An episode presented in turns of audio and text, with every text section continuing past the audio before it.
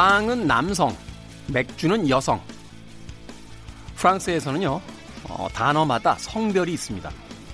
새로 생기는 신조어도 예외가 될 수는 없는데요. 얼마 전 프랑스어의 규범을 만드는 아카데미 프랑세즈가 신종 코로나 바이러스 감염증을 뜻하는 코비드19의 성을 뒤늦게 여성으로 규정하면서 성차별 논란이 일고 있습니다.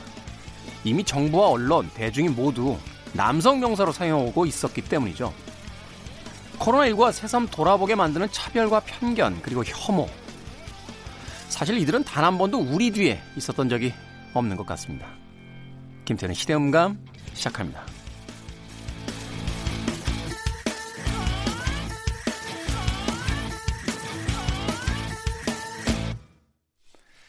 그래도 주말은 온다. 시대를 읽는 음악 감상의 시대음감 김태훈입니다.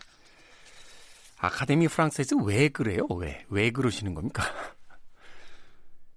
그 질병을 뜻하는 프랑스어 단어가요. 남성형이에요. 제가 기억하기론. 네. 제가 불문과 출신 아닙니까? 네. 불어에 좀 정통하죠. 네.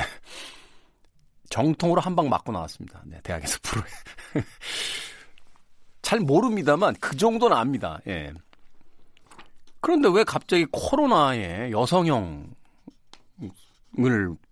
만드냐. 이미 그 언론이나 정부에서 이 코로나에 대해서 이야기할 때 남성형 명사를 썼다는 거거든요. 예. 근데 왜 그거를 아카데미 프랑스에서 계신 분들 좀 한번 만나뵀으면 좋겠어요. 예. 물론 이제 만나도 대화는 못 합니다. 예. 근데 좀 만나래도 한번 보고 싶어서, 음, 이분들이군, 음, 하면서. 왜 우리나라도 그렇잖아요. 어떤 법안 발의하고 통과시킬 때 그 찬성표 던진 국회의원 반대표 던진 국회의원 이렇게 출석부에 쭉 뜨잖아요. 벽면에. 그죠? 어, 왜냐면 이제 책임 있게 정치하자. 이런 거니까. 이런 어떤 중대한 발표를 할 때는 신문에 어, 아카데미 프랑세즈에서 코로나19를 여성형으로 하기로 결정했다. 여기 찬성한 아카데미 프랑세즈 회원들은 이거 blah blah blah blah 이렇게 좀 나와야 되는 거 아닙니까? 왜냐하면 자신의 행동과 발언의 책임을 너무 마녀 사냥인가요? 얘기해놓고 바로 후회하고 있는 지금. 네. 아무튼 남의 국어에 대해서 이러쿵저러쿵 이야기할 수는 없겠습니다만 21세기에 예, 한 번쯤 과거와는 다른 생각으로서 편견과 혐오에 대해서 생각해 봐야 되는 시기가 아닐까 아, 그런 생각이 들었습니다. 자, 김태훈의 시대 음감, 시대 이슈들을 새로운 시선과 음악으로 풀어봅니다. 토요일과 일요일 오후 2시 5분, 밤 10시 5분 하루 두 번 방송되고요. 팟캐스트로는 언제 어디서든 함께 가질 수 있습니다. 이런 이야기가 있죠. 착한 여자들은 천국에 가고 나쁜 여자들은 어디든 갈 수 있다라고 이야기하는 문장이 있었는데 빌리 아일리시가 아마 그 이야기를 알고 있었던 것 같아요. 살짝 비트입니다. All the good girls go to hell. My Lucifer is lonely. Standing there, killing time. Can't commit to anything but a crime. Leaders on vacation, an open invitation. Animals, evidence. Pearly gates look more like a picket fence. Once you get inside, I've got friends but can't invite them. Hills burn in California. My turn to ignore ya. Don't say I didn't warn ya. All the good girls go to hell. Cause even God herself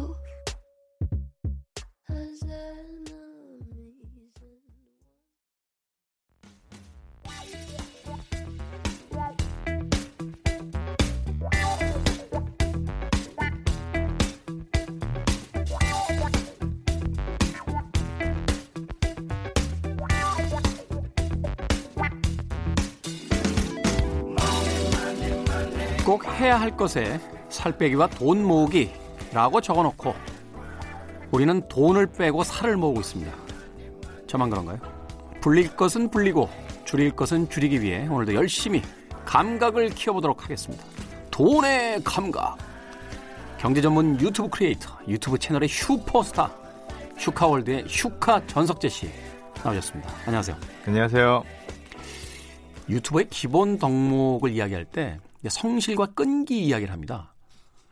한 통계를 보니까요. 일주일에 3편 정도의 업, 업로드, 그 업데이트를 해야 되고 네. 2년 정도를 해야 어느 정도 그 성공할 수 있다. 그러니까 성 그런다고 다 성공하는 건 아닌데 성공한 그 유튜브 채널들을 봤더니 그 정도는 이제 기본적으로 하는 것 같다라고 하는데 일주일에 몇 번 정도 업로드 하세요? 저는 한 이틀에 한번 걸로 업로드를 하는 것 같습니다. 이틀에 한 번? 예, 예. 몇 년째 하고 계시죠? 지금 한 1, 2년 정도 된 것 같습니다. 성공이 지금 눈앞에 와 있고 이게 어쩔 수 없는 게요. 네. 저희들 네. 사이에서는 흔히 유튜브 신이라 그러죠. 구글의 알고리즘이 알고리즘한테 보고를 한다고 표현을 많이 해요. 저는 이틀에 한 번 올리겠습니다. 저는 뭐 3일에 한 번. 이렇게 보고를 하면은 유튜브 알고리즘이 이놈이 제대로 하고 있는지 이렇게 AI가 AI가 체크를 이렇게 하는 느낌을 받거든요. 어... 그래서 뭐 어쩔 수 없이 반 강제적인 그 성실을 강요당하고 있다. 성실해야 되는 거죠. 네. 최근에 이제 저도 어떤 분들이 아, 개인 유튜브 왜 안 하세요?라고 하는데 엄두가 안 납니다. 저는 엄두가 안 나요. 예. 일주일에 이틀 하는 라디오도 예, 엄두가 안 날 때가 있는데. 자, 김태훈의 시대음감 오늘 전석재 씨와 함께하는 돈의 감각 어떤 이야기 이, 들려주시겠습니까? 네, 오늘은 코로나를 위한 의외의 수혜주와 이제 이들이 좀 앞으로 어떻게 하면 뻗어나갈 수 있나 이런 얘기를 들려드릴 텐데요. 네. 오늘 갖고 온 그 종목 중 어떤 업종 중에 하나가 맥주입니다. 주류입니다.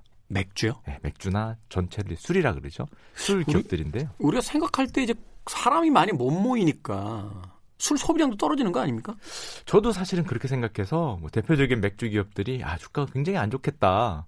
뭔가 많이 떨어졌겠다고 생각을 했는데 의외로 그렇지 1분기가 지나고 나니까 의외로 그렇지 않은 결과가 나오고 있습니다. 어떤 결과죠? 실제로 우리가 이제 술집 가서 술 업소 가서 마시는 양은 줄었는데 집에 오래 있다 보니까 집에서 뭐 드라마 보면서 뭐 맥주 같은 거 한 잔 홀짝 하는 게 늘어서 혼, 혼 홈술이라 그러죠 홈술 집에서 홈술 집에서 예. 먹는 술 집에서 먹는 술이 가정용 술의 그 증가가 의외로 꽤 많이 증가했습니다. 그러니까 전체 양으로 봤을 때 증가했다는 거예요? 맥주 판매량이? 증가했죠. 예를 들면은 지금 뭐 특정 기업을 얘기해서 그렇지만 하이트 진로 같은 경우는 올해 1분기 실적이 예년에 비해서 한 26% 이상 올라간 surprise가 어? 나오고 있거든요.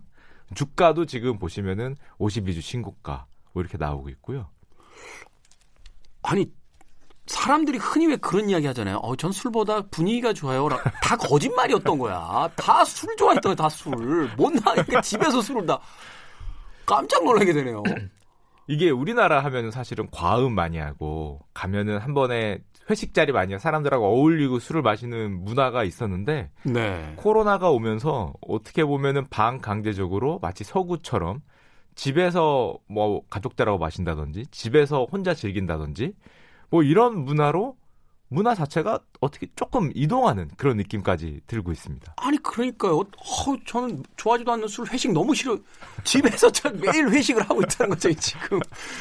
야 이거 깜짝 놀랄 소식이네요. 이것도 재밌는 상황이 많이 벌어지는데요. 그러다 보니까 그 편의점 술은 굉장히 잘 팔리고 있고요. 네. 대부분 마시고 싶으면 편의점에 가서 한두 병 사서 마시게 되니까 반대로 숙취 해소제 같은 과음했을 때 먹는 어떤 그런 물품들은 또 잘 안 나가는 거죠.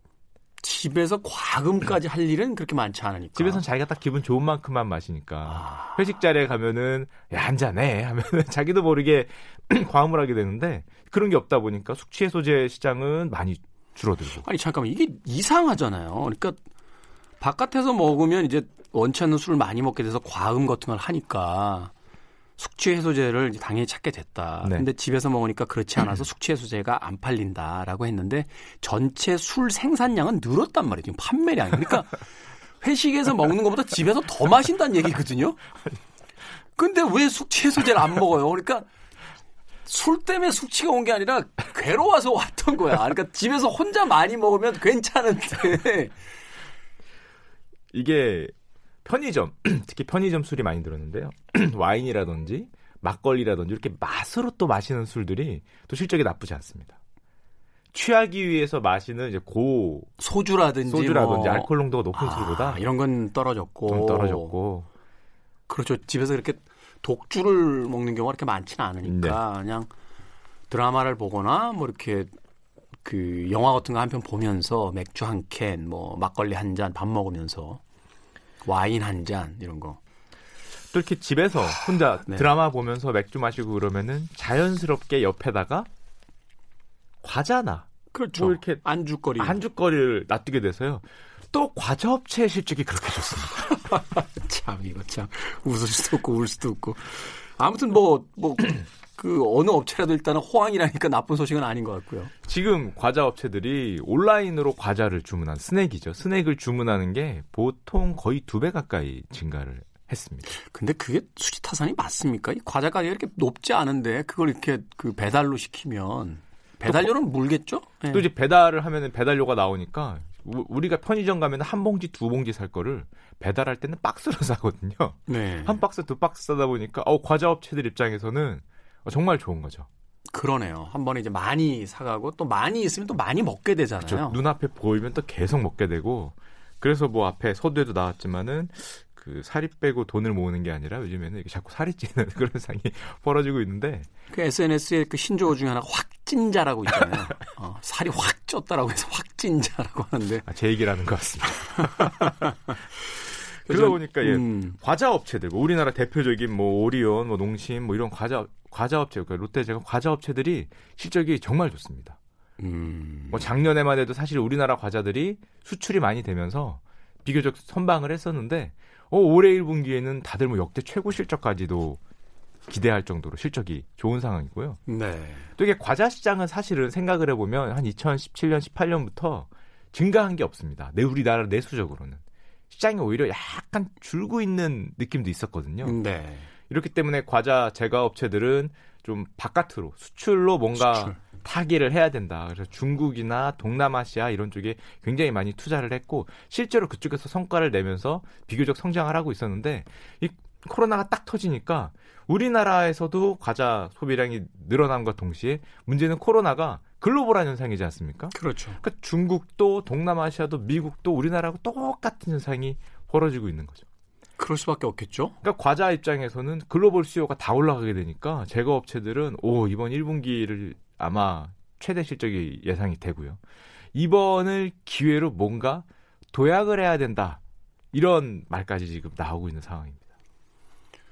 하, 참, 이 코로나 시기 여러 가지로 참 우리에게 화두를 던져주는군요. 어, 집에서의 어떤 생활들이 가져올 여러 가지 어떤 변화들, 우리가 전혀 예상하지 못했던 그 매출이 발생하고 있는 여러 어, 업체들 보면서 특히 뭐 이건 특정 기업의 얘기긴 하지만 우리나라는 또 국민 과자 중에 하나가 초코파이지 않습니까? 네. 이 오리온의 초코파이를 되게 얘기하는데요. 이 기업 같은 경우는 우리나라 내수가 멈췄기 때문에 중국이나 동남아시아 이걸 그렇게 팔기 위해서 러시아도 마찬가지고 노력을 많이 했는데 러시아 뭐 국민 과자라는 얘기도 있잖아요. 예.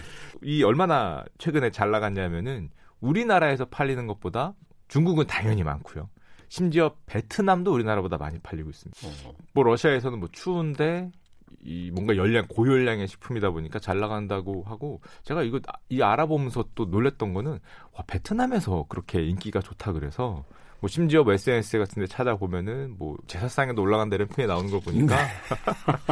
굉장히 고급 음식으로 대접받는 거 맞는 것 같고 또 있습니까? 또 있습니다. 이게 비슷한 생각을 해보면 아 우리가 그럼 집에 박혀 있, 집에 콕 있으니까 과자를 많이 먹는구나 그러면 야식도 많이 먹게 되는 야식의 또 제왕이 라면입니다.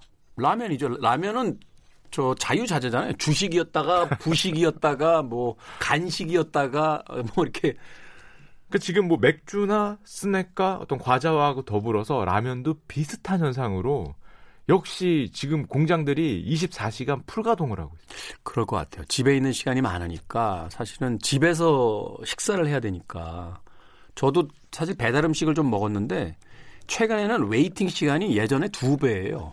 어, 옛날에 한 10분 있으면 됐다라면 요새 한 2, 30분씩 걸리더라고요. 그러니까 그냥 아휴, 그럴 바엔 그냥 라면 끓여 먹을까 하는 생각을 많이 하게 되고 그 지금 보통 기업들은 물건이 안 나가서 공장 가동을 줄이고 있는 편이거든요. 우리나라 제조업체는 대부분 다 글로벌적으로 아예 shutdown하는 데도 있는데 라면 기업들은 24시간 뭐 2교대나 3교대로 해서라도 공장을 어떻게든 돌려야 되는 네. 그런 뭐 초호황이라고 할 수 있죠.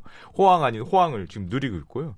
게다가 아까도 말씀드렸지만 이게 또 글로벌적인 상황이 마찬가지라 수출도 굉장히 잘 되고 있고 제과업체하고 마찬가지로 올해 또 최대 실적이 또 기대가 되고 있는 상황이고요. 네.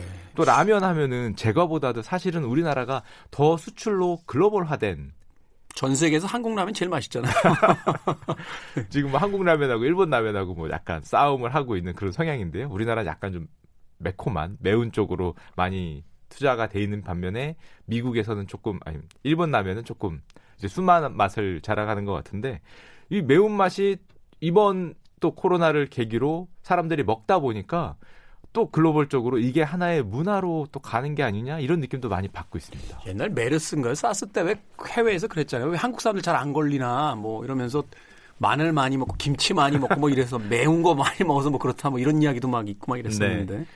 지금 뭐 우리나라 대표적인 기업인 뭐 라면 기업인 뭐 농심이나 뭐 삼양 이런 데들이 있는데요.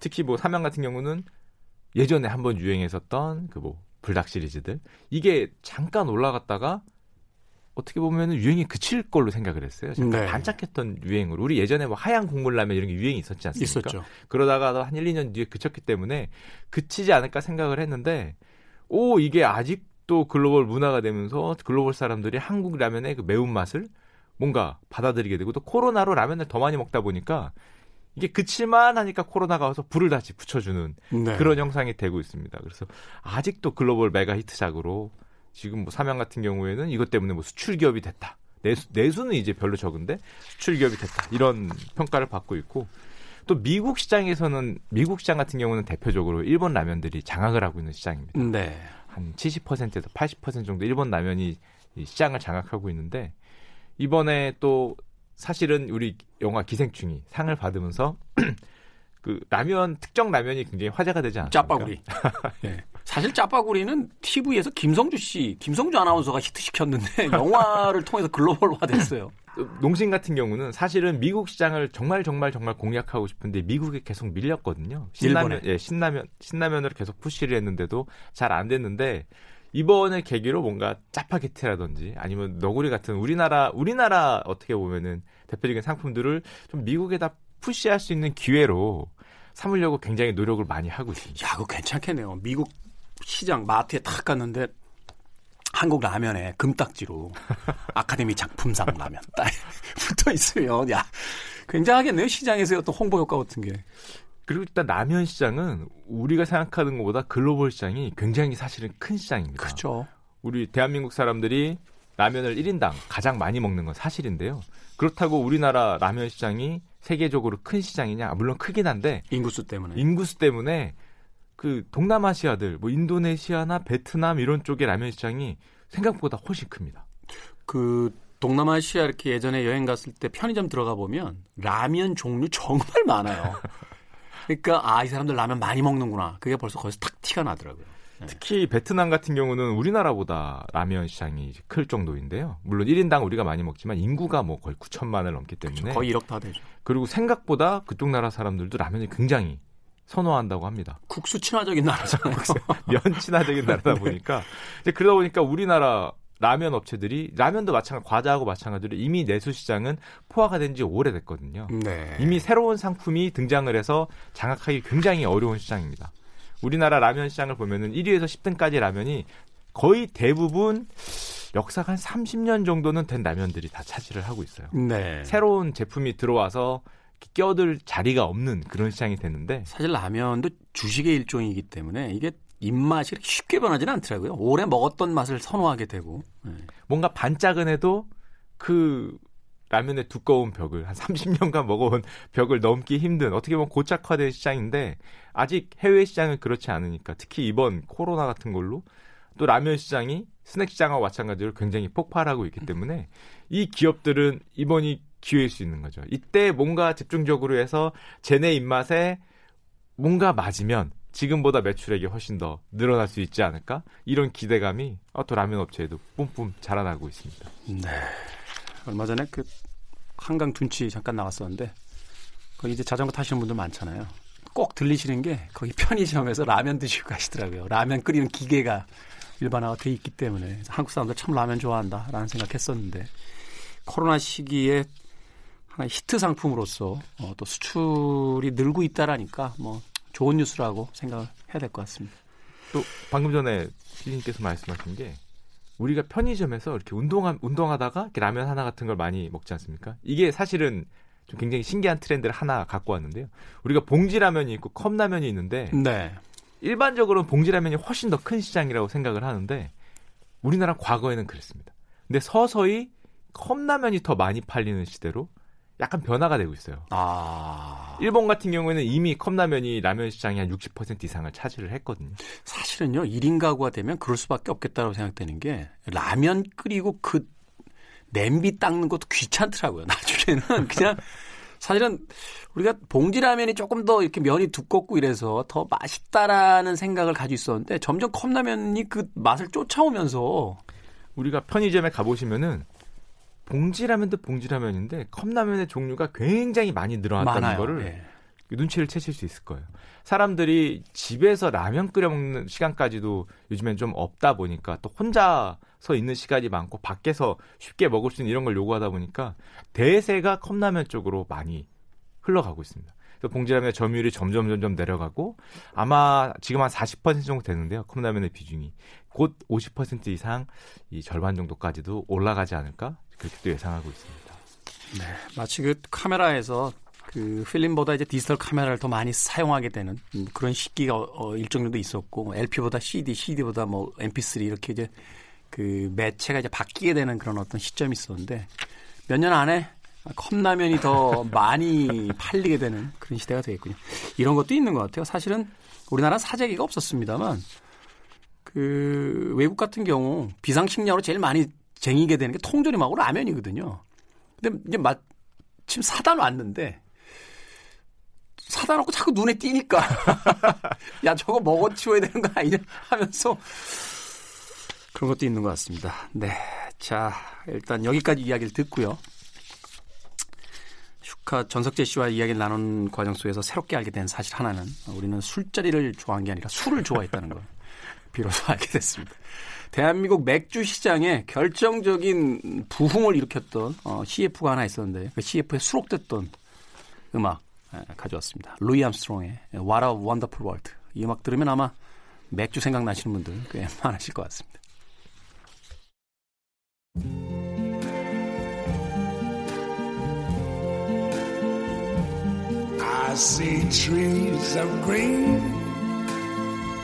Red roses too. I see them bloom for me and you. And I think to myself, what a wonderful world.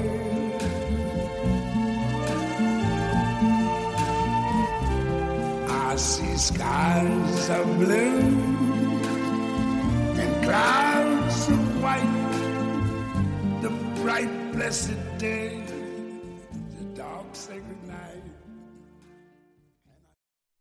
루이 암스트롱의 곡 What a Wonderful World 드렸습니다. 음악을 선곡해 놓고 보니까 그 젊은 세대들은 이게 맥주하고 무슨 상관이야? 라고 생각하실 분들도 아, 계실 것 같습니다. 예전에 네, 네, 모 어, 맥주 회사의 CF에 사용됐던 곡이었어요. 자, 김태훈의 시대음감 경제 유튜버 슈카와 함께 우리 시대의 경제 이야기 나눠보고 있습니다. 이번에는 또 어떤 이야기 들려주시겠습니까? 네, 이번에는 이제 투자에 관련된 얘기인데요. 네. 금융위원회에서 얼마 전에 레버러지 ETF나 ETN을 규제한다라는 안이 나왔습니다. 아, ETF, ETN 규제 방안. 네. 음, 여러 번 들었던 것 같은데 들을 때마다 새로워요. 이게 뭘 뜻하는 거죠? 일단 뭐 ETF라 그러면 우리가 흔히 상장 지수 펀드 그러는데요. 어렵게 생각하실 필요 없이 그 어떤 기초 자산을 모아서 마치 주식처럼 사고 팔 수 있게 상장되어 있는 상품 이렇게 생각하시면 될 것 같습니다. 네. 그러니까 주식처럼 팔 수 있는 그 펀드. 펀드죠. 예. 네네네. 사실상 뭐 우리 일반인이 보기에는 거의 주식과 똑같은 게 아닌가라고 음. HTS상에서는 보이고요. 주식하고 다른 점은 뭔가요? 주식은 그 자체가 이제 하나의 그, 상, 그 증권이잖아요. 증권이지만은 ETF는 그 안에 여러 가지가 있는 거죠. 뭐 삼성도 있을 수 있고 LG도 있을 수 있고 SK도 있을 수 있고 많은 거를 넣어서 그거를 하나의 어떤 증권으로 만들어서 펀드로 만들어서 그걸 아, 그러니까 거래할 수 있다. 번들이군요. 묶음이군요. 묶음. 예, 묶음이라고 네? 생각하시면 됩니다. 낱개로 살 거냐, 묶음으로 살 예, 거냐. 맞습니다. 요걸로 이제 생각을 예, 해보면 된다. 주제도 아, 네. 굉장히 여러 가지가 있고 ETF 같은 경우는. 네. ETN은 이제 비슷하지만 약간 다른 상품인데 이름은 이제 상장 지수 증권이라고 하고요. ETN 같은 경우는 보통 기초 지수가 있고 이 기초 지수에 따라서 가격이 움직이게 돼 있는 좀 어려운 표현을 쓰면 뭐 파생 결합 증권 이런 표현을 쓰는데 그러니까 기초 자산에 따라서 어떻게 움직이게 가격을 움직이게 만들어 놓은 증, 연관된 증권이다 이렇게 보시면 될 것 같습니다. 기초 지수가 뭐예요? 기초 자산이라 그러는데요. 여기에 뭐 코스피가 될 수도 있고 우리가 흔히 하는 원유가 될 수도 있고 뭐 많은 게 될 수도 있겠죠. 여기하고 가격이 비슷하게 움직이도록 설계해 놓은 상품입니다. 아, 연동시켜 놓은 거군요. 연동시켜 놓은 상품이죠. 말하자면 그냥 이 주식 자체의 어떤 그 펀드 자체의 그 높낮이로서 하는 게 아니라 자, 요 묶음은 말하자면 이제 금값이 오르면 같이 올랐다가 네, 맞습니다. 금값이 떨어지면 같이 떨어집니다. 예, 정확합니다. 혹은 뭐 기름이 오르면 올라갔다가 네. 기름이 내리면 같이 내립니다. 이렇게. 네. 그렇게 연결이 되는 상품이 여기 상장이 돼 있어서 거래를 할 수 쉽게 할 수 있는데 주식처럼 이게 문제가 그럼 이런 상품을 왜 규제를 하느냐? 음. 이런 일반적인 상품을 규제를 하는 게 아니라 레버러지가 붙은 이제 상품들을 규제하겠다는 거거든요. 이제 레버러지라 그러면 영어로 이제 지렛대라는 표현인데 흔히 말해 두 배 또는 세 배만큼 변동성을 가지고 움직이는 상품들을 얘기를 합니다. 아, 그러니까 기초 지수가 변하면 여기는 두 배로 두 배로 변하는 여기서 두 배 오르면 여긴 네 배로 오르고 네 배 오르고 막 이렇게 어. 여긴 예를 들면은 뭐 원유 ETN이라고 치면 원유가 2% 오르면 두 배짜리 레버러지는 4%가 오르고 마이너스로 2% 떨어지면 4% 떨어지면 마이너스 4%가 떨어지죠.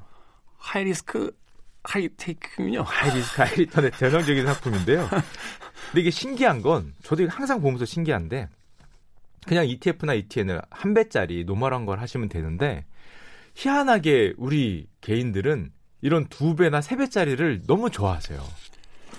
이게 그렇게 되더라고요. 이게 그 복권을 사도요.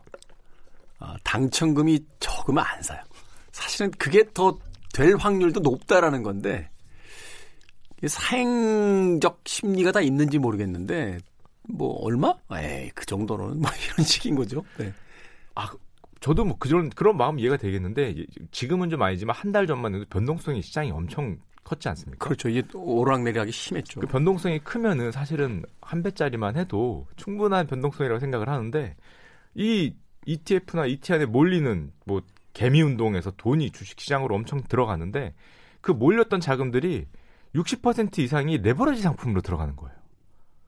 그러니까 쉽게 얘기해서 크게 볼 수도 있지만 크게 망가지는 사람들도 많을 수 있는. 예, 그런 그러니까 한 배짜리 그냥 normal한 상품으로 하면 되는데 두 배나 세 배짜리 이렇게 어떻게 보면은 약간 변동성이 높은 어떻게 보면 도박성이 강한 상품으로 개인들의 돈이 많이 몰리다 보니까 이 예기치 못한 손실들이 많이 발생을 하곤 합니다. 예기치 못한 손실은 아니지 않습니까? 예상 가능했던 손실인 것 같은데 어찌됐건 네. 이게 그 많은 상품 중에서 이제 레버리지 상품들의 60% 이상이 몰린다 그러니까 금융위원회 입장에서는 아 이 전 국민의 어떤 사행성을 너무 자극하는 게 아니냐 이렇게 평가할 수도 있고. 그렇죠. 이게 사실은 근로국을 막 떨어뜨리게 되고 또 갑자기 파산하는 것 같은 위험도 증가되니까 사실은 명절 때 우리가 왜 그 고스톱을 쳐도 그 사람 왜 경제 규모에 맞춰서 어떤 사람은 점 10원이면은 도박이라고 하고 어떤 사람은 그 정도면 점 100여 100원이어도 뭐 도박 아니다. 이렇게 이야기할 정도로 규제가 심하잖아요. 예. 예. 게다가 최근에 돈이 많이 모였는데 이제 두 배짜리, 세 배짜리 상품에 많이 모이니까 이제 걱정이 더 되는 거고요. 게다가 레버러지 상품 같은 경우에 특징이 있습니다. 이게 사람들이 잘 인식을 못 하시는 특징인데요. 이게 두 배, 세 배 가격이 그러니까 2%, 3%, 4%쭉 올라가면은 좋은데 만약에 변동성을 가지고 횡보하게 될 경우에 아래 플러스 2%였다가 다음 날엔 마이너스 2%였다가 그 다음 날엔 플러스 2%였다가 마이너스 2% 이렇게 가격은 변동하지 않는데 일정하게 횡보하게 될 경우에는 이 레버러지 상품 같은 경우에는 손실을 보게 돼 있어요. 그 수수료가 빠집니까? 수수료도 수수료지만 왜냐하면은 이 좀 어려운 내용인데요. 100에서 2%가 오르면은 102지 않습니까? 네. 근데 102에서 2%가 빠지면은 아 그러네요. 2보다 조금 더 빠지죠. 그렇죠. 그 2가 아니고 2 2.04 뭐 이렇게 그, 빠지지 예, 그렇죠. 않습니까? 예. 그러니까 똑같이 2% 올랐다가 2% 빠지면은 나는 100에 와야 된다고 생각을 하는데 생각보다 가격이 아래가 있는 거예요. 2.04 빠지면 이제 99 99.08 됐다가 99.96 뭐 이렇게 되는 거죠. 아, 006 됐다가 다시 오르면 거기서 또 2% 올라봐야 102가 못 되는 거죠. 그랬다가 다시 2%, 2% 빠지면은 좀 더 아래로 내려가고. 시간이 그냥 지나면 계속 까먹는 거네요. 횡보를 하게 되면은 변동성을 가지고 횡보를 하게 되면은 가격이 계속 내려가게 돼 있습니다. 그 사실 까먹는 돈은 누가 먹습니까? 그러니까 아무도 먹는 게 아니죠. 그 아무도 먹는 게 아니라 그냥 소멸되는 거예요? 그 이 상품 자체가 그 전날의 퍼센트에 두 배로 연동되게 돼 있는 구조가 돼 있는 상품이기 때문에 이 그냥 단가가 쭉 내려가는 거예요. 장기 투자를 했는데 가격이 방향이 추세가 없을 경우엔 아니 이런 걸 왜 만든 겁니까? 아니 진짜 아니 가만히 왔다 갔다 왔다 갔다 하는데 돈이 사라졌는데 그 돈은 어디로 간 거예요? 그러니까 누가 먹은 거예요, 그거를? 누가 먹은 게 아니라 상품 자체 구조 설계가 아니 그렇게 누군가 먹었어요. 제가 보기엔 이게 말이 안 되잖아요. 시장에서 누군가 이득을 봤다는 거 아니에요. 그 사라진 것만큼. 아, 누가 이득을 본 거야? 증권사나 뭐그 상품을 만드는 회사가 이득을 본 건 절대 아니고요. 그 상품 구조가 추종되는 지수가 그렇게 움직이는 겁니다. 그 대신에 유리한 것도 있죠. 예를 들면은 2% 2% 2% 2%매 계속 2%씩 오르면 이게 100에서 2%는 102지만 102에서 2% 오면은 이보다 조금 더 올라가지 않습니까? 그러니까 말하자면 이제 복리 이자 네, 계산하듯이 올라간다는 예, 예. 거잖아요. 추세를 가지고 올라가면은 어느 시점이 되면 더블 더블 더블로 간다는 예, 예. 네. 두 배, 두 배 상품이라도 두 배보다 더 이득이 날 수 있지만 만약에 횡보를 하게 되면은 어, 내가 왜 손실이 나 있지? 분명히 주가 지수 나는 1900에 들어갔는데 한 뭐 6개월 뒤에 보니까 아직도 1900이면은 음, 나는 그대로겠군 보면은 마이너스가 날 경우가 있다는 거죠. 그렇죠. 이제 주식 그 거래 많이 하시는 분들 분명히 사고 팔고 사고 팔고 주가는 정상인데 사고 팔고 많이 했더니 수수료만 나가가지고 결국은 자산은 계속 떨어지고 뭐 그런 효과들 같은 거죠. 그런데 레버리 상품은 심지어 수수료를 고려치 않아도 아래로 갈 수 있습니다. 그것도 상당히 아래로 갈 수 있기 때문에 장기 투자에는 뭐 적합하지 않을 수 있다. 아니 그러니까 제 질문에 대답을 해주세요. 그러니까 왜 만든 거예요 이런 거를? 사람들이 좋아하니까요. 사람들이 두 배 상품, 세 배 상품을 뭐 돈이 100, 100원이 몰렸다면 60원이 글로 들어가니까 이 상품을 만드는 쪽 입장에서는 이런 상품을 좋아하니까 선호하기 때문에 만들게 되는 겁니다. 궁극적으로는 이제 결국은 경제가 계속 상승할 것이다라는 믿음 하에 들어가는 거군요. 네, 맞습니다. 어. 그리고 약간 레버러지 상품은 약간 단기 투자 성격이 굉장히 강하거든요. 들어갔다 나오는. 예, 들어갔다가 두 배짜리니까 세 배짜리니까 착착착착 올라가는 걸 빨리 수익화시키고 나와야 횡보하게 될 경우에 마이너스를 없앨 수 있기 때문에 단기적인 관점으로 들어가게 되는데 그러니까 금융위 입장에서는 와 이거 손실 가능성도 두 배, 세 배짜리고 횡보하게 되면 손실도 나고 또 사람들이 그걸 또 잘 모르고 접근할 수도 있는데 너무 쉽게 많이 팔리는 게 아니냐. 그러니까 이거를 규제를 하겠다. 이제 이런 안을 만든 거죠. 어떻게 규제합니까? 예를 들면은 지금 뭐 이제 앞으로도 계속 나올 건데요. 지금 나온 거에 따르면은 예탁금을 일정 금액을 받겠다. 한 천만 원 정도를 미리 예탁을 해야 이 상품을 살 수 있게 하겠다. 지금 현재 파생 상품, 선물이나 옵션 같은 경우는 그런 게 있죠. 천만 원 정도를 예탁을 해야 살 수 있게 한다든지 이 상품을 살 때는 온라인 무슨 뭐 교과목을 이수해야 한다든지 뭐 이런 안전 교육을 받아 안전 교육을 받게 한다든지 뭐 이런 아니면 그리고 네. 남의 돈 빌리지 말고 자산이 있는 사람만 해라. 예, 뭐 그런 식의 어. 규제가 들어가는 거죠. 근데 이렇게 예탁금 같은 걸 걸게 되면은 사실은 거래량이 굉장히 떨어지게 돼 있습니다. 과, 그렇죠. 예탁금 천만 원이라는 걸 그냥 거기다 넣기가 우리 일반인들은 쉽지 않은 거죠. 일단 일단 없어요. 일단 아... 마음에 내키면은 몇만 원이라도 휙 사야 되는데 어우 천만 원을 일단 넣고 사전 교육도 받으라 그러고 이러면은 일단 복잡해지고 그 관문이 많아지면 사람들이 투자 어떤 욕구도 그만큼 떨어진다라고 이제 보는 거군요. 네, 맞습니다. 네. 성급하게 사지 않는 효과가 사실은 발생을 하는 건데 음. 이런 걸 또 약간 기대하는 또 측면이 있기도 하고요. 규제하는 측면에서. 또 이게 규제하게 된 결정적인 이유가 하나 있었는데요. 네. 얼마 전에 유가가 마이너스 간다 이런 말이 많이 있었지 않습니까? 그러니까요. 그 원유 담고 있는 그 이 수송선들 네. 돈 드릴 테니까 받아달라고 하는 경우가 있었다며요. 이게 마이너스로 가서. 예, 맞습니다. 그 상품이 대표적으로 원유 ETN이라는 상품이었는데요. ETN의 상품에 원유 ETN의 문제점이 두 가지가 있었는데 그 첫 번째가 괴리율이라는 게 문제가 약간 됐습니다. 괴리율. 괴리율. 이게 뭐 어렵게 말하면 괴리율인데 한마디로 말해서 10불짜리 상품을 20불에 파는 거예요. 기초자산 원유는 10불인데 여기에 연계돼 있는 ETN은 가격이 20불인데 이게 팔리는 겁니다. 왜요? 유가가 올라갈 거로 생각을 하니까 유가를 아. 사고 싶은 사람들이 프리미엄을 주더라도 사겠다는 거예요. 연동이 돼 있으니까 연동이 뭐 돼 비싸게 있으니까. 사더라도 유가가 두 배가 되면 뭐 내가 좀 비싸게 샀어도 두 배로 되면 그게 이제 수익 으로 발생이 되니까. 예, 맞습니다. 그런 생각을 하고 있기 때문에 유가가 막 10불 뭐 이렇게 15불 이 정도밖에 안 될 때는 에이, 금방 30불, 뭐 50불, 60불 금방 가겠지. 그러니까 지금 내가 뭐 20불이나 30불 주고 사도 좀 비싸게 주고 사도 돼. 이런 생각을 가진 분들이 많이 모이면서 ETN의 괴리율이 말도 안 되게 벌어지는 상황이 발생하거든요. 실제 유가와 이제 파생 상품 사는 가격의 예. 차이가 예. 네, 엄청 크게 난. 그러니까 삼성전자가 지금 5만 원인데 이걸 10만 원에 사는 분들이 굉장히 많이 늘어나는 거죠. 이걸 괴리율이라고 하는데요. 실제로 이제 주가는 5만 원인데 주가는 5만 원인데 아, 5만 원에 사겠습니다. 아, 5만 원에 안 팔아요. 얼마 한 10만 원 정도 아, 지금 시장에서 5만 원인데 아, 그래도 10만 원. 내 생각에 삼성전자 한 20만 원 갈 것 같으니까 아 10만 원 사겠습니다. 이렇게 되는 거군요. 예, 그런 식으로 이제 거래가 되니까 이제 금융위원회 입장에서는 만약에 유가가 제대로 안 올라갈 경우엔 당연히 괴리율이란 거는 길게 봐서는 원 삼성전자 원 가격하고 붙지 않겠습니까? 그렇겠죠? 결국은? 결국은 붙게 돼 있기 때문에 이 기초자산이 제대로 상승을 못할 경우에는 그 괴리율이라는 게 그대로 다 손실이거든요.